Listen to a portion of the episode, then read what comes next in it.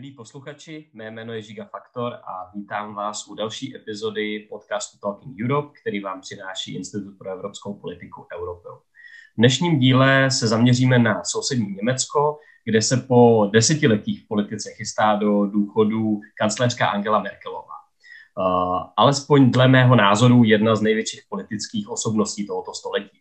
Uh, podíváme se nejen na to, jaký odkaz Angela Merkelová v německé politice zanechává, ale také co čekat od nadcházejících podzimních voleb do Bundestagu, tedy německého parlamentu. O těchto tématech se budu bavit se Zuzanou Liscovou z Institutu mezinárodních studií na Fakultě sociálních věd Univerzity Karlovy. Dobrý den. Dobrý den a děkuji za pozvání. Pojďme tedy nejdříve k Angele Merkelové, která by za necelé čtyři měsíce měla opustit post kancléřky, ze kterého Německo vedla přes 15 let. Jaká byla Angela Merkelová jako politička podle vás? Po čem si ji budou Němci pamatovat? Přiznám se, že je pro mě stále ještě trochu složité mluvit o Angele Merkelové v minulém čase, protože ona samozřejmě stále ještě eh, v čele Německa stojí a ještě pár měsíců té politické kariéry před sebou má, takže já si dovolím o ní stále ještě mluvit v přítomném čase.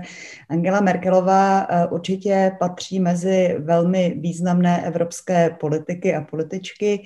Eh, v úřadě eh, už je nějakých 16 let, což je doba, kterou nikdo nepředpokládal ve chvíli, kdy se v roce 2000 stala předsedkyní CDU. Já bych ráda připomněla, že tenkrát ona přebírala tu politickou stranu ve velmi složité situaci, kdy ta strana čelila velmi nepříjemnému finančnímu skandálu a tehdy si nikdo z těch vedoucích představitelů, což byly především muži v té době samozřejmě nechtěl pálit prsty. A Angela Merkelová byla člověkem, se kterým se tak trochu počítalo na tu špinavou práci, že vlastně tu stranu dostane z nejhoršího a pak rychle zmizí. A ona ukázala, eh, že vlastně v té politice má své místo, prokázala velký politický talent a velký politický cit a může se tedy ohlížet za 16 lety velmi bohaté politické kariéry v čele Německa. Děkuji. V rámci té dlouhé vlády, jak jste zmínila, se událo mnoho významných momentů, ať už na evropské nebo na té světové scéně. Napadá vás nějaká událost či období, o kterém bychom mohli říct, že je automaticky spojeno vlastně se jménem kancelářky Merkelové, ať už jde o úspěchy nebo o nějaké negativní situace? Těch eh, závažných událostí, které se udály za poslední 16 let, je samozřejmě eh, celá řada. Já bych možná začala Eh, od začátku tím, že Angela Merklová ještě v roce 2002 vlastně nebyla zvolena svojí stranou do toho kancléřského souboje.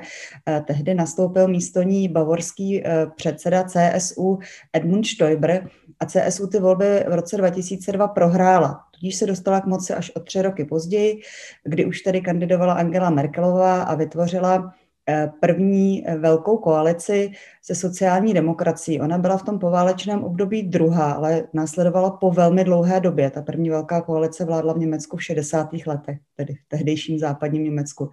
Eh, takže jednak byla nová ta vládní kombinace a jednak tady bylo nové to, že v čele té německé vlády stanula žena. Dá se říci, že ty první léta její vlády byly um, relativně klidná, Eh, ale už na sklonku této její první vlády přišly skutečně velké obtíže v podobě eh, hospodářské krize, která eh, se rozšířila tehdy ze Spojených států, jak všichni víme. Posléze se tedy stala závažnou ekonomickou krizí globální a Angele Merklové připadl nesnadný úkol vlastně tu hospodářskou krizi řešit. Řešila ji v rámci té velké koalice, potom v rámci svého druhého kabinetu, který se stavila z liberální FDP, a e, vlastně v rámci této vlády potom nastaly i další důležité kroky, o kterých se můžeme pobavit, ale které třeba vlastně úplně nesouzněly s tím dřívějším programem CDU, CSU a souvisí s tím, že se často říká, že Angela Merklová posunula tu svoji stranu velmi do politického středu. Poté tedy, po té čtyřleté vládě z liberály následovala další velká koalice a posledně tedy její třetí velká koalice Eh, to třetí volební období bych řekla, že bylo hodně ovlivněné takzvanou migrační krizí z přelomu let 2015-2016. Eh, tam si Angela Merklová vysloužila velkou pozornost eh, samozřejmě i v České republice a od té doby je její osobnost u nás, myslím si, že do značné míry nespravedlivě, jako velmi kontroverzně diskutována. A to poslední volební období eh, samozřejmě bylo poznamenáno v tom posledním roce, zejména tedy eh, tou velkou pandemí koronaviru, se kterou se Německo potýká stejně jako jiné státy Evropy a světa. Jak už jste vlastně zmínila, tak ona samotná Angela Merkelová právě tím jejím způsobem vládnutí a tím vytvářením různorodých koalic, tak trošku posunula CDU jako stranu někam dále. Jak výrazně se změnilo Německo jako takové za těch 15 let její, její vlády? Ono samozřejmě dochází k různým těm transformacím, ať už jako ekonomickým nebo sociálním v dnešní době, ale jak se Německo od doby, kdy vlastně Angela Merkelová převzala kancelářství do dneška posunulo? To je skutečně velmi široká otázka. Mm-hmm. Já zkusím postihnout alespoň některé aspekty eh, toho vývoje. Eh, když se podíváme například na hospodářství, eh, tak Angela Merklová přebírala Německo v situaci, kdy ono na počátku toho nového milénia platilo za takového jako ekonomicky nemocného muže Evropy. Když si vzpomeneme, tak Německo tehdy mělo potíže s dodržováním pravidel paktu stability a růstu, vlastně vytvářelo relativně velký dluh každý rok, eh, ty státní finance byly dost neurovnané, eh, do toho vlastně tam probíhala jakási stagnace spojená i vlastně s tím velmi komplikovaným procesem znovu sjednocení země po roce 1990 eh, panovala určitá skepse k tomu, jestli to Německo vůbec jako zvládne a jestli bylo správné postupovat tím způsobem, eh, kterým se postupovalo. A v zemi byla relativně vysoká nezaměstnanost v té době. Takže Německu se na začátku nového milénia ekonomicky nedařilo dobře. Eh, začala to řešit především ta druhá vláda Gerharda Schrödera, sociálního demokrata, bezprostředního předchůdce Angely Merkelové v kancelářském úřadě. A e, kancléřka Merklová e, měla relativně štěstí v tom, že e, nastoupila do vlády ve chvíli, kdy se začínalo Německo hospodářsky zvedat, částečně zřejmě i díky tedy reformám jejího předchůdce. A vlastně ona až do toho roku 2008-2009, kdy se začínala projevovat vlastně hospodářská krize, vládla v době konjunktury. A tou hospodářskou krizí se vlastně e, podařilo Německu nakonec relativně dobře proplout minimálně ve srovnání jakoby s jinými evropskými státy. E, takže to je považováno také za jakýsi příběh úspěchu. A těsně před koronavirovou krizí, která samozřejmě tu situaci opět zcela změnila, eh, bylo Německo považováno za ekonomicky velmi úspěšnou zemi, která je naopak ekonomickým lídrem Evropy a která ukazuje eh, cestu ostatním, eh, jak tedy státní finance řídit. Takže to je hm, třeba jeden aspekt, ve kterém se to Německo za vlády Angely Merklové proměnilo. Dále bych řekla, že v těch posledních 16 letech se trochu i začalo víc diskutovat o tom, že by Německo mělo převzít větší zodpovědnost na evropské a mezinárodní scéně. Eh, tady znovu je velká diskuze o tom, do jaké míry se mu to daří či nedaří. Eh, nicméně bylo to hodně patrné třeba za doby vlády Donalda Trumpa eh, ve Spojených státech amerických, protože americký prezident je za, řekněme, normálních okolností vždy takovým tím přirozeným nejsilnějším demokratickým lídrem toho západního světa. Eh, to za doby Donalda Trumpa příliš neplatilo a najednou se vlastně ta pozornost eh, upírala na Angelu Merkelovou jako na jednu z nejzkušenějších političek, jako eh, na ženu, která vlastně je takovou klidnou sílou, která má velké zkušenosti, která dokáže zprostředkovávat kompromisy a která jakoby pevnýma nohama stojí na těch demokratických základech což eh, v té době samozřejmě eh, bylo velmi, eh, velmi významné a hodně se o tom debatovalo. Takže možná tyto dva aspekty, tedy pokud se budeme bavit o tom, jak se změnilo Německo třeba z politického nebo ekonomického hlediska, a samozřejmě se výrazným způsobem proměňuje i německá společnost, což je ostatně vidět i na preferencích politických stran před, před těmi nadcházejícími mm-hmm. volbami, které připadají na podzim.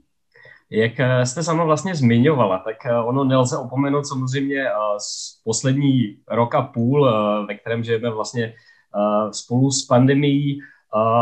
Mně se vybavuje například právě ten první proslov Angely Merkelové po tom loňském jarním vlastně tvrdém lockdownu, který zasáhl celou Evropu a ten symbol státnictví, který vlastně Angela Merkelová představovala, a který je v současné době v evropské politice málo výdaný. I vlastně v Česku na to bylo spousta reakcí, nechci teď komentovat moc českou politickou scénu, ale že vlastně něco takového a tak silný vzkaz, který vlastně Angela Merkelová dala svým občanům, tak je málo výdaný. Můžeme již nyní řadit třeba po bok Konráda Adenaura nebo Helmuta Kohla jako z těch jednu z největších osobností německé novodobé politiky? Angela Merkelová se bez pochyby zapsala do eh, té moderní německé historie. Myslím si, že eh, to její místo ji tam nikdo eh, nemůže upřít. Otázkou je samozřejmě jestli je možné nějak srovnávat ty osobnosti z jednotlivých tedy historických úseků.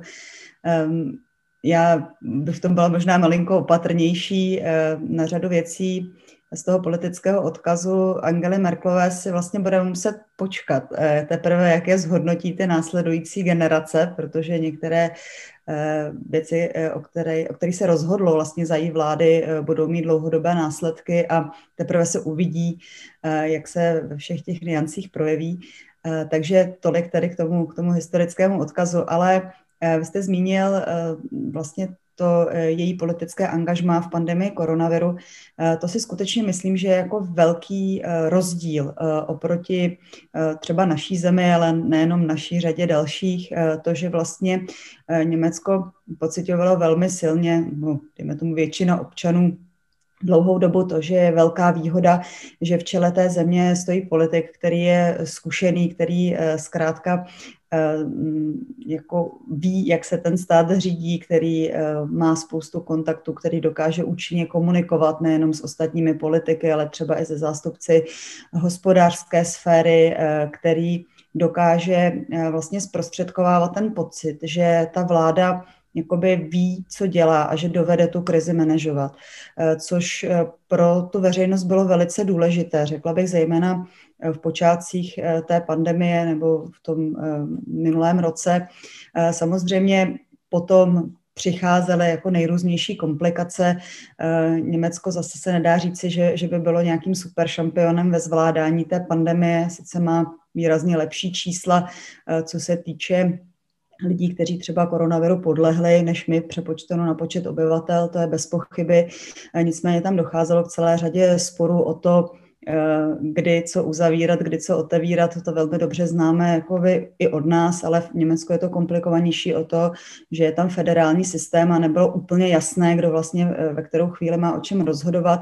Eh, takže jakoby do toho velmi dobrého obrázku, která ta spolková vláda, který zprostředkovávala tedy v průběhu toho, toho počátku té pandemie, kdy se skutečně jako výrazně zvedla čísla i popularity a Němci byli skutečně vděční, že mají takovýhle kabinet. Potom se to trošku smísilo, řeknu, s určitými pocity deziluze nebo zklamání v průběhu dalšího managementu té pandemie i třeba s tím, Eh, že ta očkovací kampaň se rozjížděla relativně pomalu, eh, panovala celkem velká nespokojenost.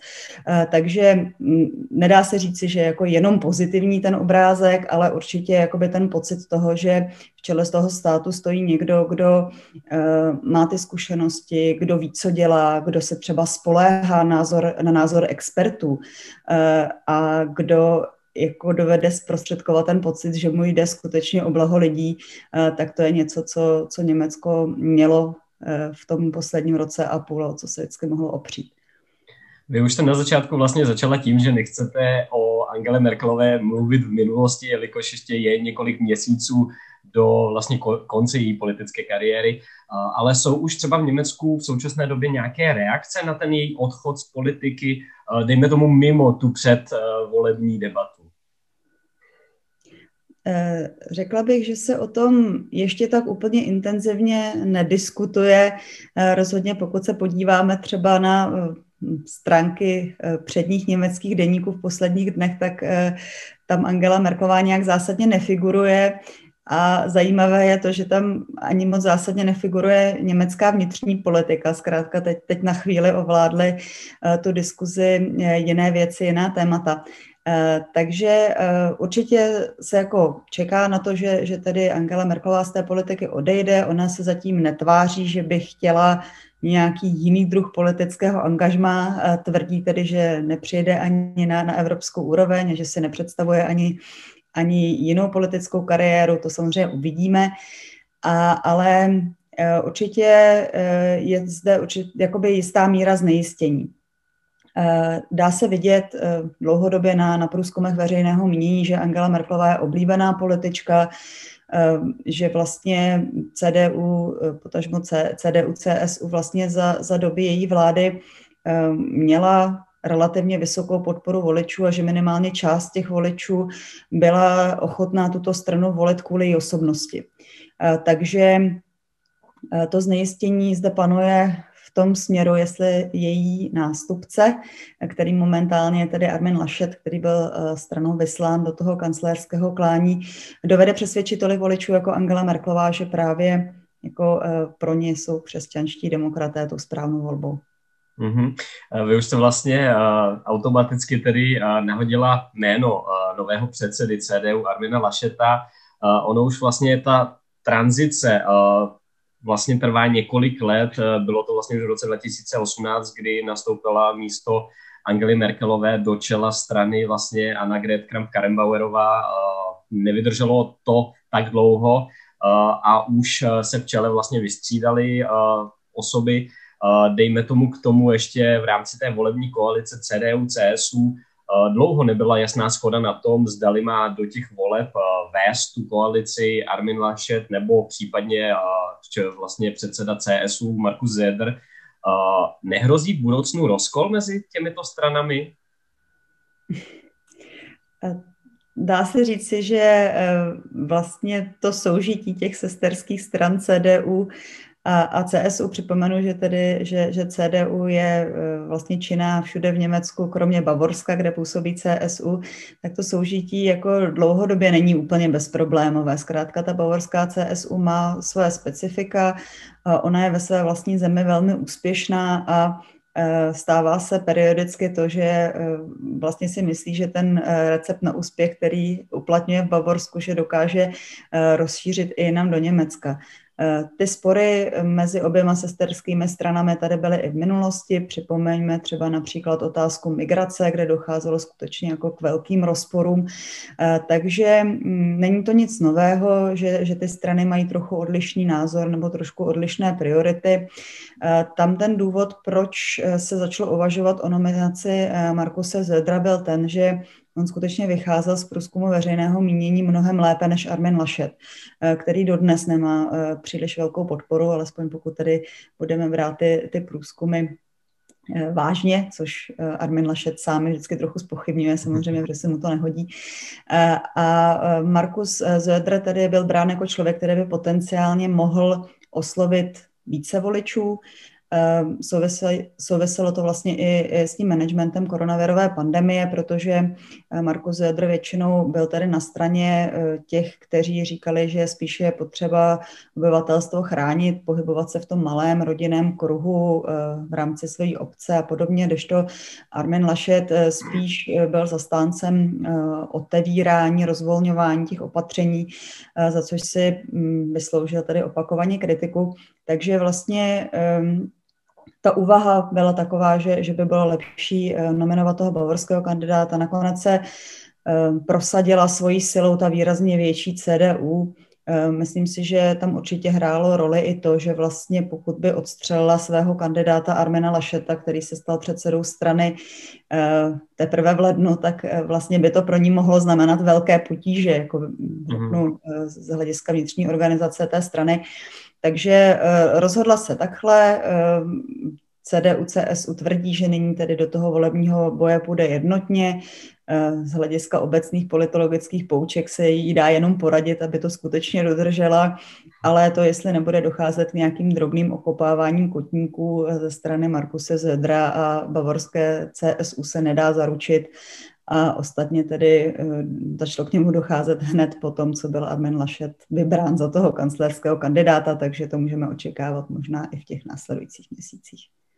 Pojďme tedy právě k těm následujícím měsícům. 26. září tedy eh, půjdou Němci k volebním urnám. Co od samotných voleb očekávat? Zatím to tedy vypadá na velice těsný souboj mezi CDU, CSU a zelenými. Co budou ty stěžejní témata nebo nejdůležitější témata vlastně pro obyvatelstvo v současné době? Tak bez pochyby téma číslo jedna je pandemie koronaviru. Samozřejmě to téma malinko ustupuje tím, jak ustupují ty, bez, ty bezprostřední potíže, kterým naše společnosti čelí ale eh, pokud tedy už což my zatím nevíme, jak se to bude vyvíjet, jaká bude situace na podzem, ale pokud tedy už nebude eh, vlastně na místě ta bezprostřední zdravotní krize, eh, automaticky na to naváže otázka, jakým způsobem oživit ekonomiku po pandemii koronaviru a jak ji koncipovat takovým způsobem, aby zároveň byla ekologická. Eh, to je ta druhá obrovská otázka, která vlastně se pojí s tím letošním předvolebním bojem a která tedy i vlastně částečně způsobuje to, že zelení mají tak skvělé preference. Eh, je to tedy ta skutečnost, že otázka ekologie, ochrany klimatu bude mít obrovskou váhu v tom předvolebním boji.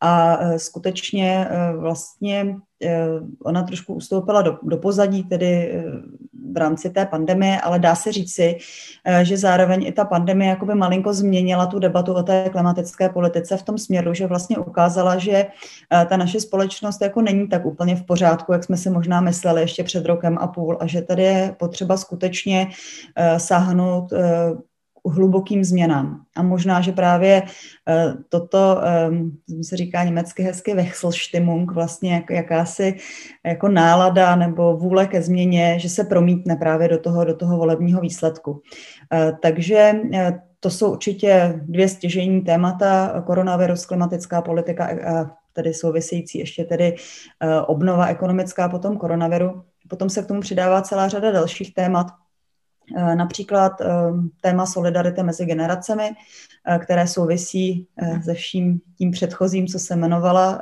To se samozřejmě odráží všude. Dalším velkým tématem v Německu je téma bydlení, což se může zdát jakože ve srovnání s těmi velkými tématy, o, kterými, o kterých jsem dosud hovořila, je třeba téma jaké lokální nebo marginální, ale skutečně tomu tak není. Eh, Německo má dlouhodobě potíže s tím, že zejména centra velkých měst ehm, se začínají jakoby eh, vylidňovat nebo od nich, eh, z nich odcházejí jejich tradiční obyvatelé.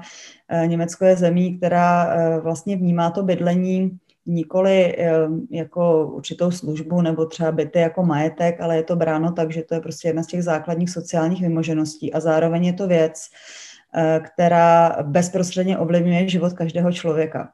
Eh, takže eh, tohle třeba bude další otázka, jaké recepty vlastně nabídnou ty jednotlivé politické strany k tomu, aby bydlení bylo dostupnější.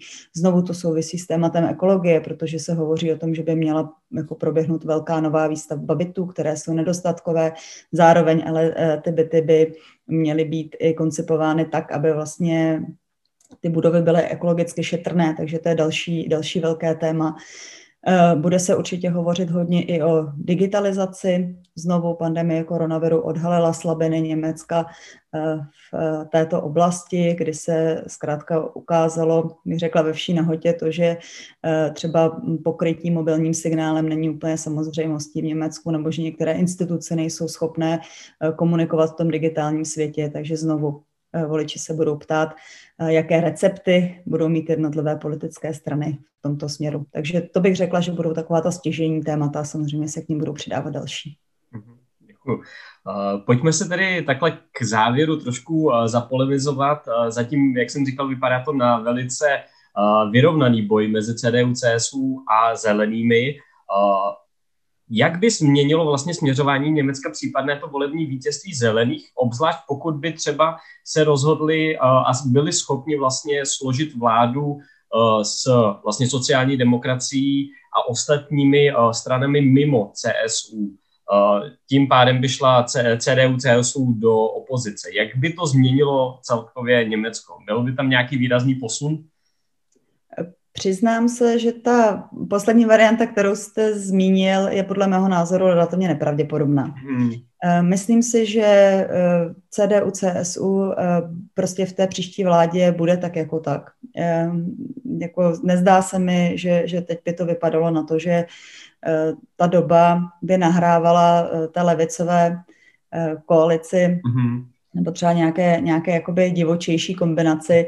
Eh, spíše eh, voliči budou volit řešení takové, aby vlastně jim bylo zajištěno, o čem jsem hovořila. To znamená, že vlastně Německo projde dobře eh, tím obtížným, ekonomicky obtížným, ale i politicky obtížným obdobím po pandemii koronaviru, že ta změna se bude odehrávat tady pokud možno v těch ekologických mantinelech a e, zde bych řekla, že vlastně e, jakoby ta důvěra jednoznačně jako e, v CDU, CSU nebo zelené je silnější než ty ostatní politické strany.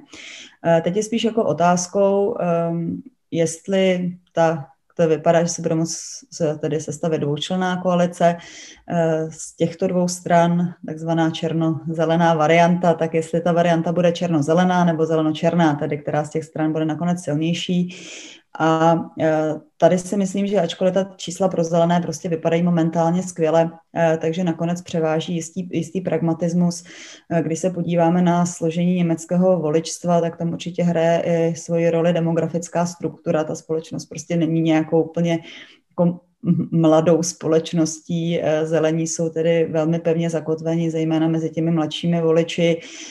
Ti starší mají tendenci samozřejmě volit eh, spíš jako opatrněji a eh, jejich většina. Eh, takže pokud bych si měla typnout, tak bych si typla také to, že spíš jakoby vyhraje CDU, CSU i pod vedením tady Armena Lašeta a že se staví koalice právě se zelenými. Ale jak jste ji říkal, ta situace je otevřená, bude velmi záležet na tom, jak si povedou jednotliví kandidáti eh, na kancléře a jak se to vlastně promítne potom do popularity jejich samotných stran. A asi tak úplně poslední otázka na závěr. Eh, no, nelze opomenout eh, alespoň z role Institutu Europeum a i tu evropskou politiku a vlastně otázku, dejme tomu role Německa v Evropské unii, kde Angela Merkelová byla takovým tím opravdu stabilním kamenem, který dokázal velmi často sjednotit ostatní, dejme tomu, evropské vůdce. Na těch evropských radách byla vždycky výraznou osobností a dejme tomu i se to projevilo při skládání poslední vlastně Evropské komise, kdy z ničeho nic dokázalo Německo prosadit e, do čela komise vlastně Ursula von der Leyen. Myslíte si, že ať už se kancléřem stane Armin Laschet nebo Annalena Baerbock ze Zelených, dokáže ustát vlastně tu klíčovou roli Německa v Evropské unii, protože i když se podíváme na to, že vlastně půl roku na to budou něme, eh, teda francouzské prezidentské volby, je otázka, jak ty dopadnou, dokáže ten budoucí německý kancléř stát vlastně na té pozici, na které teď Angela Merkelová je v té evropské politice?